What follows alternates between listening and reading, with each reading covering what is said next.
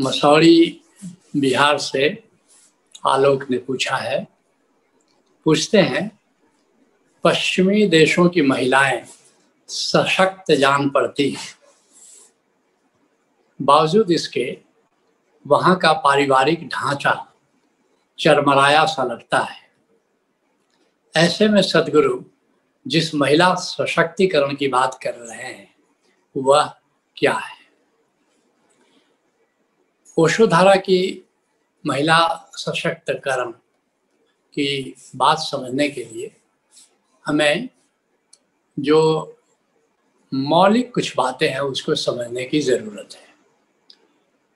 जो हमारा जीवन है, वह चार चरणों में होकर गुजरता है। इसे स्टीफन आर कावे अपने ढंग से कहता है करीब करीब यही बात स्टीफन आर कावे के पहले ओशो ने भी कही थी। पहला चरण है पर निर्भरता। जब आप दूसरे पर डिपेंडेंट होते हैं, जैसे आप बच्चे होते हैं तो आप माता पिता पर निर्भर होते हैं। हर कोई शुरू में, आरंभ में माता पिता पर निर्भर रहता है, जिसको कहते हैं डिपेंडेंस डिपेंडेंस का क्या मतलब हुआ? कि आप ना कहने के लिए स्वतंत्र नहीं है। अब बच्चा है, वो क्या ना कहेगा? जो माता पिता कहें, उसको मानना ही मानना है। तो कुछ लोग बड़े होकर के भी एज डिपेंडेंट ही रहते हैं, पर निर्भर ही रहते हैं। और भारतवर्ष में तो 24-25 साल तक लोग पढ़ाई के लिए भी अपने माँ बाप से पैसा लेते रहते हैं। कुछ लोग और भी ज़्यादा उम्र तक, तीस साल तक मेडिकल में, कॉलेज में चले गए तो तीस साल तक लेकिन विदेशों में चौदह साल होते होते करीब करीब बच्चे इंडिपेंडेंस होने लगते हैं, स्वतंत्र होने लगते हैं। जल्दी आत्मनिर्भरता होती है, क्योंकि आत्मनिर्भरता की वहाँ पर बड़ी प्यास है, बड़ा सम्मान है कि कोई इंडिपेंडेंस है। तो पहला चरण यह है करीब करीब सभी इससे गुजरते हैं। कोई कम उम्र में दूसरे चरण में प्रवेश कर जाता है, कोई ज़्यादा उम्र में जो दूसरा चरण है, वह है आत्मनिर्भरता इंडिपेंडेंस स्वतंत्रता। अर्थात स्वतंत्रता का क्या मतलब हुआ? कि आप ना अगर कहना चाहते हैं तो ना कहने के लिए स्वतंत्र है। ये आपकी मर्ज़ी है, आप ना। क्योंकि आप किसी पर डिपेंडेंट नहीं है, आर्थिक रूप से या किसी भी रूप से। और करीब करीब सशक्तिकरण की तीव्रता इंटेंसिटी बढ़ती जाती है जैसे जैसे हम जीवन के ऊपर के चरणों में प्रवेश कर जाते हैं। अर्थात जब आप डिपेंडेंट हैं, दूसरे पर निर्भर हैं तो आपका सशक्तिकरण करीब सबसे नीचे दर्जे का कहा जा सकता है। फिर आप दूसरे चरण में प्रवेश करते हैं। इंडिपेंडेंस आज़ादी आज़ादी का दुरुपयोग भी बहुत हुआ है, आज़ादी के नाम पर उच्छृंखलता भी बहुत बड़ी है, वो अलग बात है।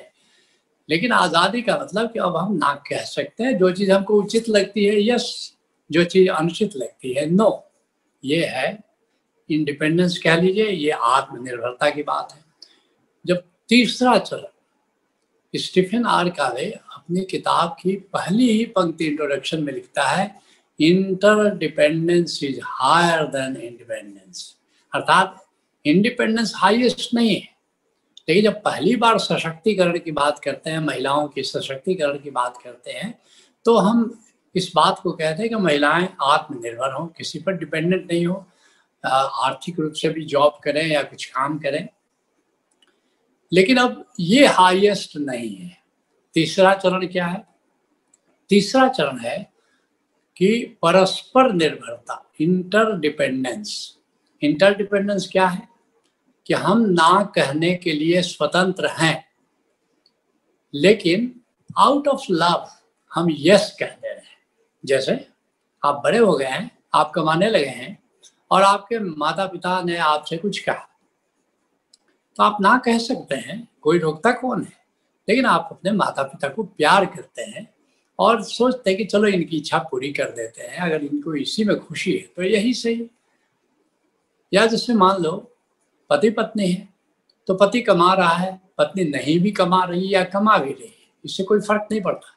कोई बात पत्नी चाहती है, पत्नी चाह रही है कि चलो बाज़ार चलते हैं, कुछ खरीदना है तो आप चाहे तो ना कह सकते, आपका मन नहीं है। लेकिन आउट ऑफ़ लव आप कहते हाँ चलो चलते हैं। तो ये परस्पर निर्भरता, ये एक तरह से संसार की दृष्टि से ये हाईएस्ट है। लेकिन संत कहते हैं कि ये भी हाईएस्ट नहीं है। इंटरडिपेंडेंस भी हाईएस्ट नहीं है। एक चौथा स्टेज है, जिसको कहते हैं डिवाइन इंडिपेंडेंस डिवाइन इंडिपेंडेंस का क्या मतलब हुआ? कि हम अपने सुख के लिए, अपनी मौज के लिए, अपनी खुशी के लिए अब हम दूसरे पर निर्भर नहीं है, जिसको मोक्ष कह सकते हैं। भीतर ही आप इतने तृप्त हो गए हैं कि अपनी खुशी के लिए दूसरे के व्यवहार पर, दूसरे के आचार व्यवहार पर आपकी खुशी नहीं है। उसको मोक्ष भी कह सकते हैं। उसको आप कह सकते हैं कि परा निर्भरता अर्थात अब आप ये संसार के पार की स्थिति में जी रहे हैं, जहाँ आत्मा से जुड़ करके ज़िंदगी जी रहे हैं, परमात्मा से जुड़ करके ज़िंदगी जी रहे हैं। अब सहजों का स्टेज है, मीरा का स्टेज है, दया का स्टेज है राबिया का स्टेज है। अब आप नहीं कह सकते कि वो डिपेंडेंट है। आप नहीं कह सकते कि वो इंडिपेंडेंट है। आप नहीं कह सकते कि वो परस्पर निर्भर या इंटरडिपेंडेंट है। वो अपनी मौज में है, अपनी मौज से चल रही है। वो आत्मनिर्भर वो इन तीनों के स्टेज से पार परा निर्भरता कह सकते हैं। डिवाइन इंडिपेंडेंस है। वो अपनी मौज में चल रही है। तो ये स्टेज है।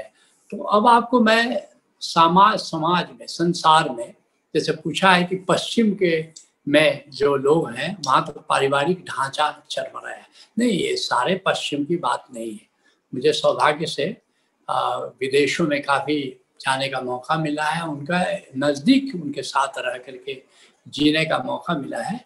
तो अब जैसे भारतवर्ष में हमने कहा, अभी भी अधिकतर महिलाएँ, मैं कह सकता हूँ, अस्सी प्रतिशत से ज़्यादा महिलाएँ पहले स्टेज नहीं है।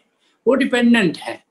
अगर वो कहीं कमा भी रही हैं तभी भी बाई एंड लार्ज पति के सहमति के बिना या सास ससुर की सहमति के बिना, परिवार की सहमति के बिना उनके लिए कुछ करना आसान नहीं है। लेकिन पश्चिम में ये स्थिति नहीं है। वे अधिकतर जैसे जापान में चले जाओ, अमेरिका में चले जाओ तो महिलाएँ दूसरे स्टेज एम्पावरमेंट में पहुँच गई हैं, जहाँ वे इंडिपेंडेंट हैं। वो ना कहना चाहे तो ना कह सकती हैं और ना कहती हैं। तो परिवार अगर कहीं टूट रहा है, खास करके जापान में बहुत परिवार टूट रहे हैं, अमेरिका में टूट रहे हैं, और भी कुछ देशों में टूट रहे हैं, जहाँ इंडिपेंडेंस की आंधी आई हुई है तो वहाँ पर पारिवारिक ढांचा चरमराया हुआ है। ये बात बिल्कुल ठीक है कि जहाँ इंडिपेंडेंस की स्टेज रहेगी, वहाँ पर परिवार तो टूटेंगे। ये रिस्क तो रहेगा। लेकिन जो तीसरे स्टेज की बात हम कह रहे हैं इंटरडिपेंडेंस की बात कह रहे हैं, परस्पर निर्भरता की बात कर रहे हैं, जैसे यूरोप में है बाई लार्ज यूरोप में है। यूरोप में हमने देखा, स्पेन में देखा, और भी कई देश है, जर्मनी है, फ्रांस है, पुर्तगाल है तो वहाँ पर आप देखोगे कि परस्पर बड़ा रिस्पेक्ट है। ओशो कहते हैं कि संबंध का उत्कर्ष मैत्री है और मैत्री का आधार सम्मान है। खूब सम्मान एक दूसरे को देते हैं और living relation live in relationship जो यूरोप में है, स्पेन में, पुर्तगाल में, जैसे हमने दिखा, फ्रांस, जर्मनी में, वे हमारे मैरिज से ज़्यादा स्थायी है। मैरिज से ज़्यादा स्थायी है और बहुत रिस्पेक्टेबल है। और एक दूसरे से इतना ज़्यादा सम्मान है कि हमने देखा कि जैसे मान लो वीकेंड्स आया तो जो पत्नी है, वो अपने माता पिता से मिलने चल, चली जाती है। जो पति है, अपने माता पिता से मिलने जाता है।